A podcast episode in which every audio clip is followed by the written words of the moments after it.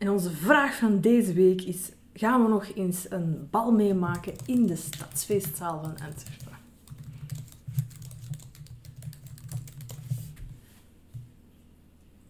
Richt je op iets anders. Het zal er geen zijn, maar het zal er geen zijn. zijn. Spijtig. Nee, zonde. Maar ja. Monumentaal. Stadsfeestzaal Antwerpen. Deze week hebben we het dus over de stadsfeestzaal van Antwerpen.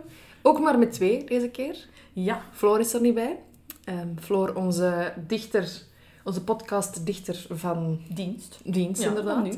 En eh, degene die ons af en toe onderbreekt met intelligente vragen, waardoor dat we niet al te snel gaan. Maar ehm goed nieuws, Floor is getrouwd. En eh, met haar ja, lief, dat ook een vriend is van ons. Mhm. En die hebben op dit moment hun goh, ja, improvisatie, huwelijksreis gezien, de omstandigheden. Ehm, maar dus is het deze keer maar met twee. Ja, dus deze keer moet je het eh, doen met ons. Ik ben Margot, freelance illustrator uit Antwerpen. En eh, ik en Lise zijn deze podcast ongeveer een half jaar geleden ondertussen al. Mhm. begonnen tijdens de corona-lockdown. Ja, en ik ben Lise en ik ben, eh, ja, zoals een aantal keer al vermeld, lector op een Antwerpse hogeschool. Ik ben, om eens een keer iets anders te vertellen, op zoek naar een nieuw appartement. Kijk, je kunt maar beter reclame maken, je weet. en ik heb ehm, ook nog eens iets anders te vertellen, twee konijnen. Twee heel gezellige konijnen. En voor de rest, ja. Zo, we deze week hebben we het over de Stadsfeestzaal. Die stond mee op ons lijstje. Ook weer Antwerpen, maar daar hebben we vorige keer ook al vermeld dat het eh, nog wel voor het volledige seizoen, dus de- deze aflevering en de volgende twee afleveringen, Ja, nog wel Antwerpen zal blijven. In de hoop dat we dan voor het, ehm, het seizoen dat komt, ergens in het voorjaar, toch een aantal keer de trein hebben kunnen pakken naar een andere stad. Om dat, eh, wat meer van Vlaanderen te verkennen. Of Wallonië, want even goed. kan allemaal, hè. of misschien zelfs een klein stukje Nederland. Voilà. Ja, we gaan onze grenzen verkennen. Het is dat. Maar voorlopig houden we het nog even heel, heel lokaal. Goed. De stadsfeestzaal. Ik denk de meeste mensen zijn zich bekend, als je in Antwerpen eens te komen shoppen, met De Meer, de grootste winkelstraat, denk ik, die dat er ongeveer is. De bekendste in ieder geval.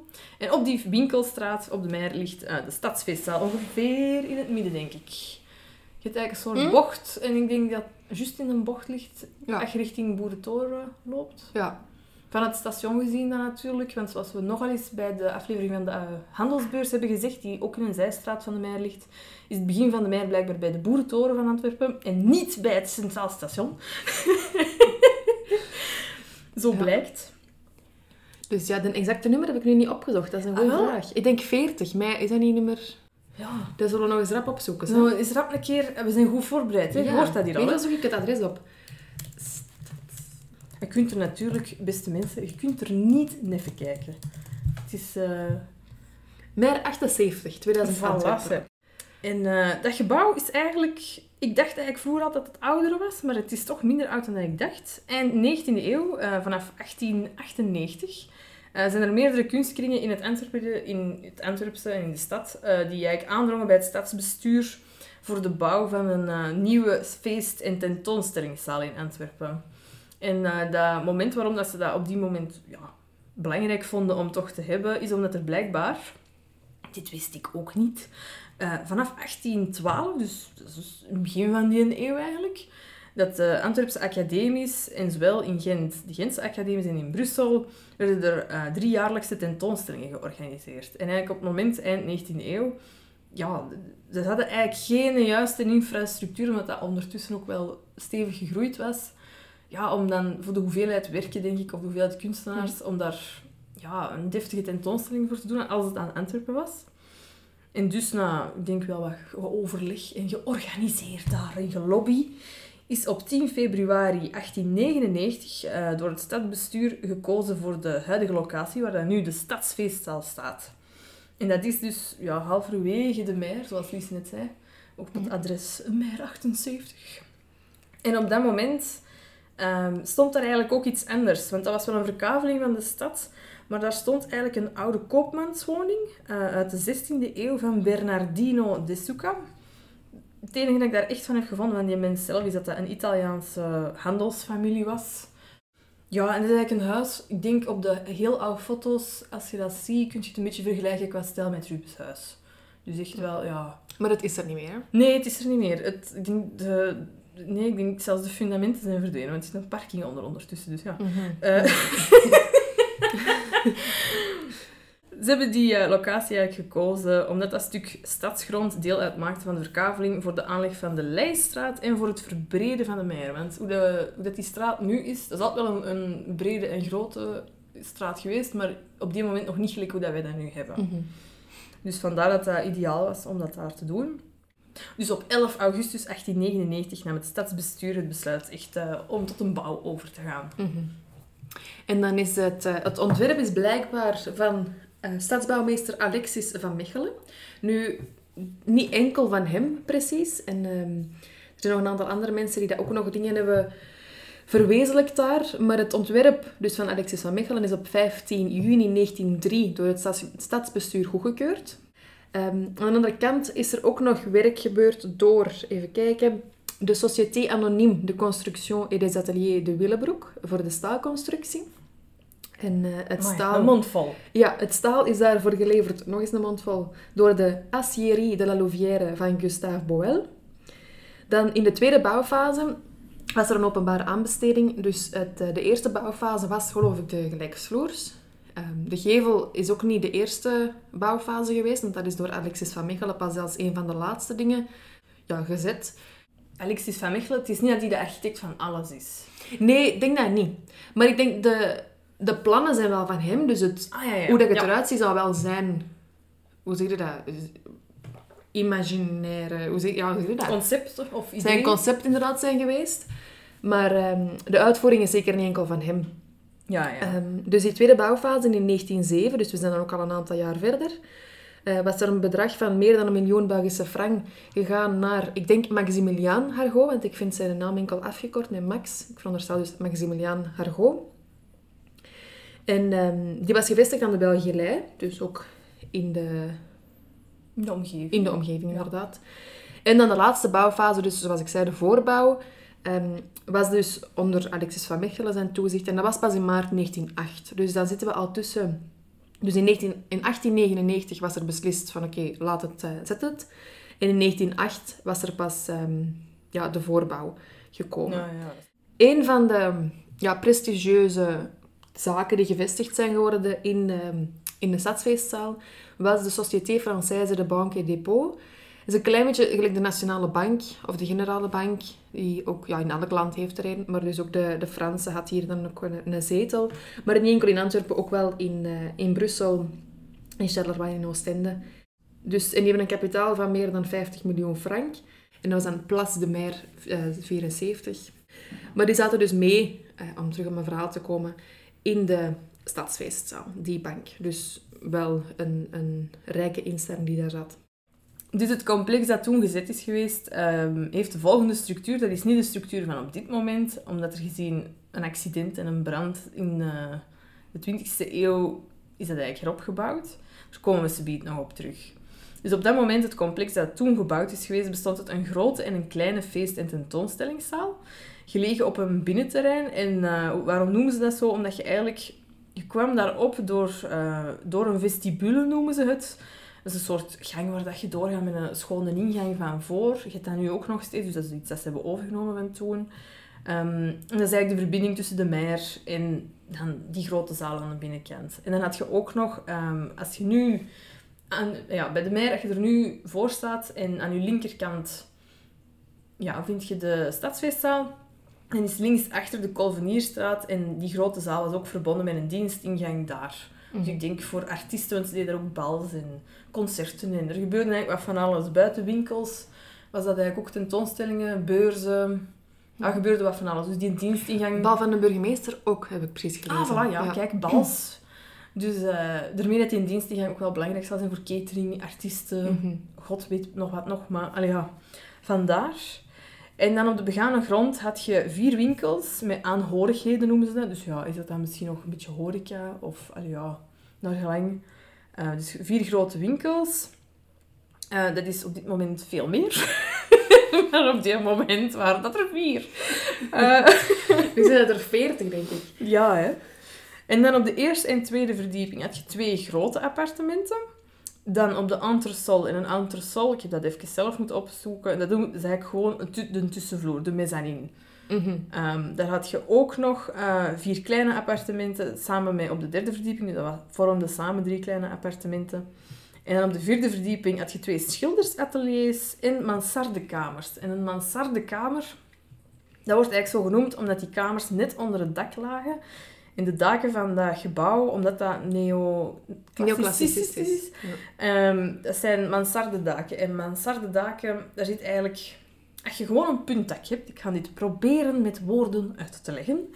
Als je gewoon een puntdak hebt en je zou bovenaan net voor de punt een knik maken... De nok. Ja, net voor de nok, een Ah, beetje, ja. een paar meter ervoor, dat je een knik maken, zodat je eigenlijk Mhm. een schuine, iets, ja, iets rechter schuin, zal ik zeggen, begint, een knik maakt en dan heel schuin eindigt. Oké. Ja. Sorry luisteraars, als dit niet helemaal duidelijk is, googelt u nu het mansardedak.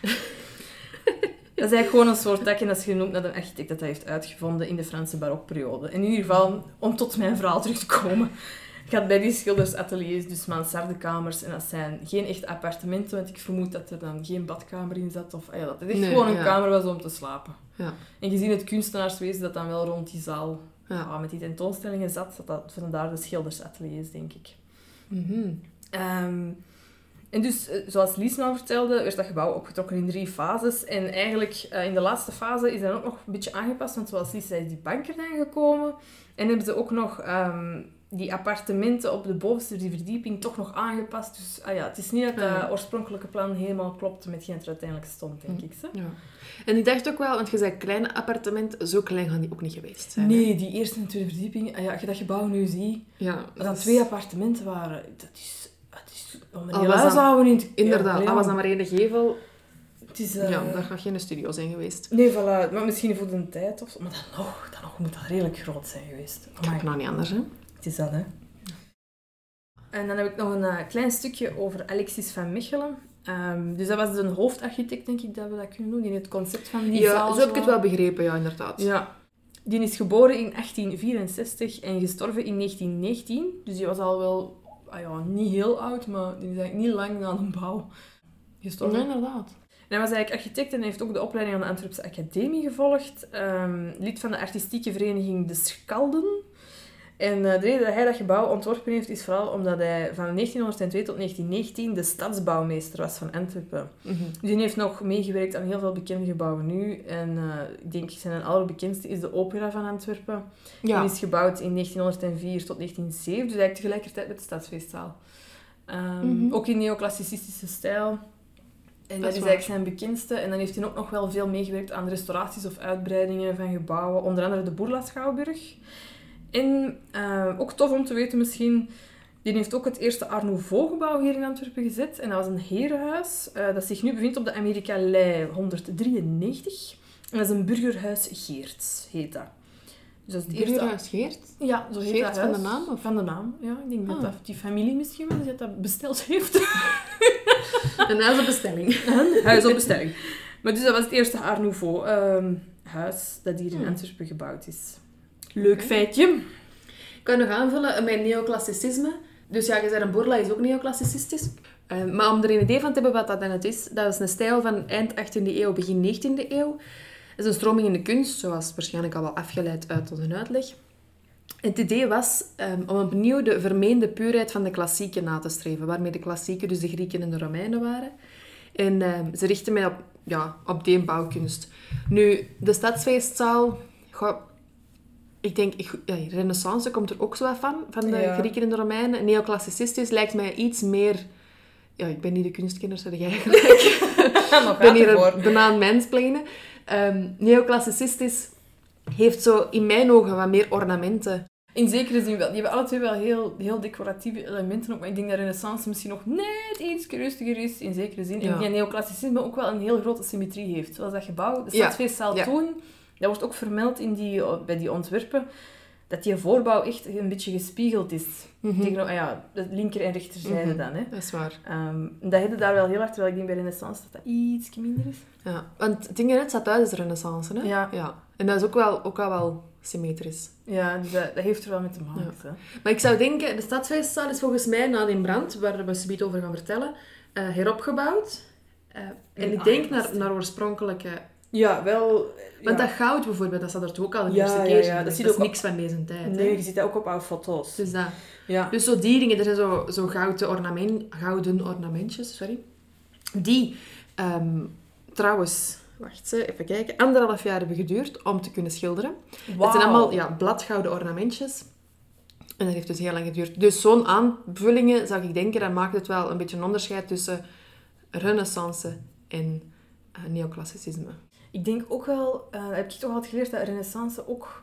Haha, als er nu iemand luistert van mijn kunstgeschiedenisleerkrachten... Oei, excuseer als ik dat dus fout heb. Ehm, ik heb begrepen dat renaissance, die villa's, dat is ook gebaseerd op de Romeinse villa en op Italiaanse villa's bijgevolg, die dan toen gezet zijn geweest. En wij hebben dat hier zo wat overgenomen, qua bouwstijl. En ik denk dat neoclassicisme, je ziet dat ook veel... Ja, je ziet dat ook veel bombastischer, een beetje monumentaler dan de renaissance gebouwen. Monumentaal. Oh, dat is schoon, hè? Ah, ja. Misschien... Ik, nee, ik wou zeggen, misschien moeten we beginnen aan de, aan de hedendaagse tijd, maar Ja. misschien jij nog een aantal andere dingen. Nee, ik denk Ja. van die moment, want dat heeft eigenlijk, ja, hoe dat het er toen uitzag, dat heeft 80 jaar geduurd, weet ik. Totdat Ja. er Ja. andere evenementen. Ik had ook nog, voordat het dan afgebrand is, had ik nog gevonden dat het tijdens Wereldoorlog 2 ehm, kort de, ja, het hoofdkwartier was van ehm, het kabinetspersoneel en van de minister van Oorlog. En dat Oh, was ja. toen Charles de Broqueville. Ah, En die zaten onder andere in de Stadsfeestzaal. Een ander deel van het ministerie zat in eh, het Paleis op de Meijer, denk ik. ja. Ehm, Ah, dat wist ik niet. ja, en die zaten... Veel heb ik er niet over gevonden, maar dat werd ergens vermeld. Dat, eh, ja, dat die in de Stadsfeestzaal zaten. Ja. In 1983 is het geclasseerd als een eh, beschermd monument. En dus kort daarna, 17 jaar later, eh, van de nacht op 27 op 28 december, is het door een brand afgebrand, de stadsfeestzaal. En redelijk hevig, er, er schoot niet heel veel niet meer van over. En ik, ik vond het vreemd, maar ik vond weinig over hoe dat in brand is ontstaan. Ja, dat Nu, wat ik begrepen heb, is dat het kortsluiting was. Problemen met de elektriciteitskas. Maar ja. dat was ook zo op een site waarvan je denkt, ja, wie heeft dat hier geschreven? Geen idee. ja, is misschien ook speculatie. Ja, het is daar. Dat was op een sensatieverhaal misschien. Maar ik, ik vond het raar. Ik vond zo precies niet hoe dat, dat dan is gekomen. Ja, dat is uiteindelijk niet zo lang geleden, hè. Nee, voilà. En dan eh, hebben ze het terug, ja, ze hebben het terug willen opbouwen. Vanaf 2004 denk ik dat die plannen er waren. Of denk ik nu mis? Ongeveer wel. Maar ik heb eh, begrepen dat ze het ervoor sowieso gingen herbestemmen tot winkelcentrum en gingen herba- ah ja, restaureren slash Mm. eh, verbouwen. Maar door de brand, ja, heeft dat proces even een nieuwe aard gekregen. Ze willen het dus na de brand hebben ze het willen restaureren. Maar die werken zijn dus pas be- begonnen in 2004, omwille van het feit dat ze geen vergunningen kregen. Of ja, misschien krijgen... Er was moeite met die vergunningen. Eh, en dus zijn ze dus pas vier jaar later kunnen beginnen aan de restauratie.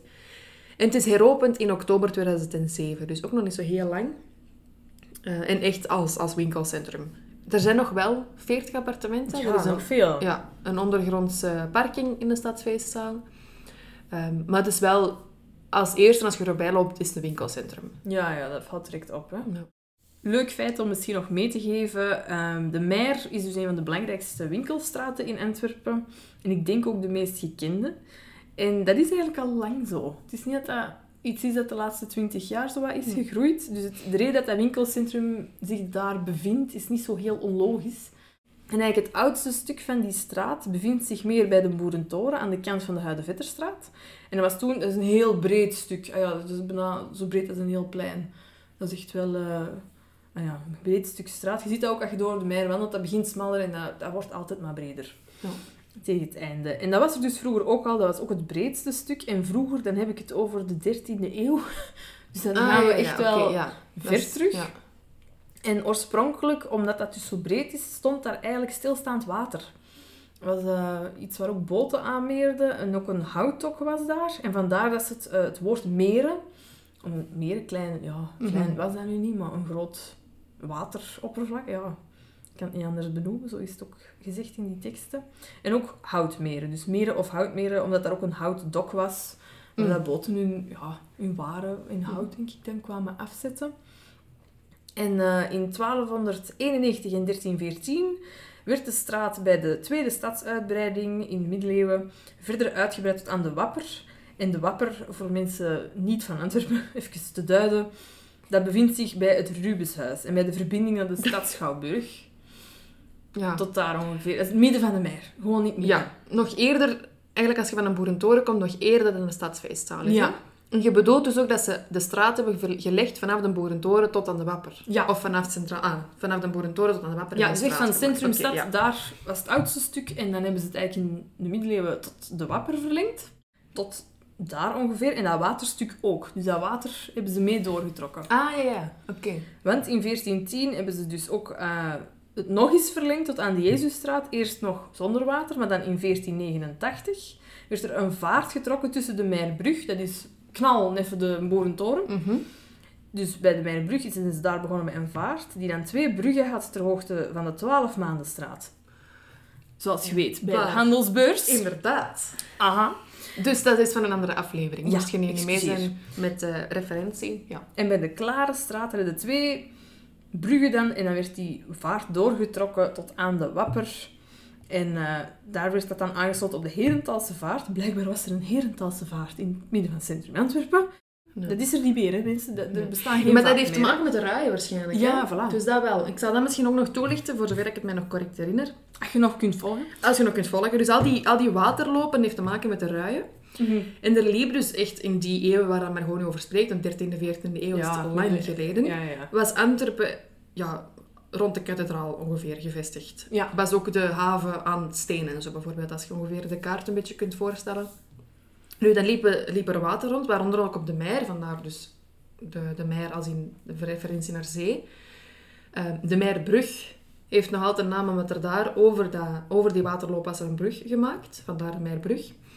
De Wilde Zee is er ook heel dicht in de buurt. En dat is waar dat er twee waterstromen, twee ruien samenkwamen.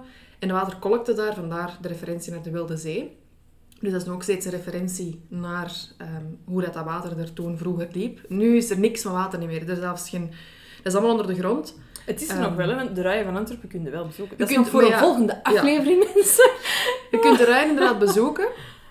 Maar ehm, je ziet, als je boven loopt, zie je niks Nee. van water. Nee. En als je in de ruien loopt, ben je eens gaan bezoeken, die kunnen nog wel onder. Als, er, als, eh, als het hoogtij is natuurlijk, dan lopen die onder. Maar daar zie je ook bovengronds niks van. Of ja, dan moet zo één keer op de 100 jaar extreem zijn, dan zullen de riolen overlopen. Maar ja, zwart. Daar ehm, zie je nu niks meer van. Dat is allemaal onder de grond, dat is allemaal boven gebouwd. Maar dus de Meijer, de Wilde Zee, de Meierbrug en zo zijn er allemaal referenties naar. En vandaar dus ook die referenties naar water, naar, naar bruggen en Ja. naar eh, dingen. Dat wil ik even meegeven voor de Ja, maar dat is goed voor de duidelijkheid. Ja. Want inderdaad, het is moeilijk om je nu voor te stellen dat daar water liep en bruggen en... allee, Voilà. Maar het is wel zo. Voilà. Een beetje gelijk in Gent of in Brugge, dat je dat nog steeds Daar hebt. is dat water er nog, in Antwerpen. Terwijl in Antwerpen hebben ze dat allemaal overdekt. Ja. Lang verhaal kort, we komen terug naar de meer. Ehm, In die eeuw, of in welke eeuw zitten we nu? Want nu zitten we in 1489. Voilà, dan is die vaart getrokken tot aan de Wapper met twee bruggen. En dan wordt dat verbonden met de Herentalse vaart, want op dat moment hadden ze hè, zoet water nodig. Mhm. En dan werd dat verbonden met heel dat systeem dat we net hebben uitgelegd. Ja. En dan in 1541 werd dus dat water al gedeeltelijk overwelfd. Toch niet helemaal. Dus dan, Meierbrug waarschijnlijk. Nee, die was er al eerder. die was er al eerder, maar het werd echt overdekt, gelijk je nu zegt. Je ziet Ja, dat bovengronds niet meer. Een deel werd toen echt al overkapt van dat water. Mhm. Oké, ja. Dus dat is al redelijk vroeg. En de reden daarvoor was ook, dat was een, ja, gelijk gezegd, het is vlak bij de handelsbeurs, dat is een economisch bloeiende straat geweest. Wat dat als gevolg had, dat daar heel veel voorname aristocratische huizen ook Mhm. waren. Hm. Ook eh, ja, handelaars en qua economie niet onlogisch. En dan eh, bevinden we ons ineens even met een sprong. Het volgende dat ik vond is in de 18e eeuw. Waar dat dus nog steeds de naam meer beetje verbasterde naar Meijer, Place de Meijer, zoals Lise zei hè, in het begin van de nee, Ah, ja. 20e Ja. eeuw. Dat is stadsfeestal gaan Place de Meijer. Ondertussen is dat terug Meijer. En ik wou er ook nog bij zeggen, want dat is wel interessant vind ik. Dus hè, dat is overkapt geweest. Aristocratische families zijn daar komen wonen, maar er zijn ook veel kloosters geweest. Want op het einde van de Meijer, hè, dus zoals gezegd bij de Huide Vetterstraat meer, stond een gigantisch kruisbeeld blijkbaar. En omdat daar dus meerdere kloosters rond waren, ja, had dat daarmee te maken. Mhm. Daar zie je vandaag ook allemaal niks meer van, want doordat dan ja, in de 19e en 20e eeuw die handel en die winkels daar zoveel zijn gekomen, is er ook veel van afgebroken eigenlijk. Ja, Eh, spijtig, maar Mhm. ja, kijk. oké. En dan eh, van van die oude aristocratische huizen hebben nu nog twee patriciërshuizen of, of paleizen over, zal ik zeggen. En het ene is het Osteriethuis. Dat is over de stadsfeestzaal, op een hoek. Dat valt niet zo op, er zit geen winkel in.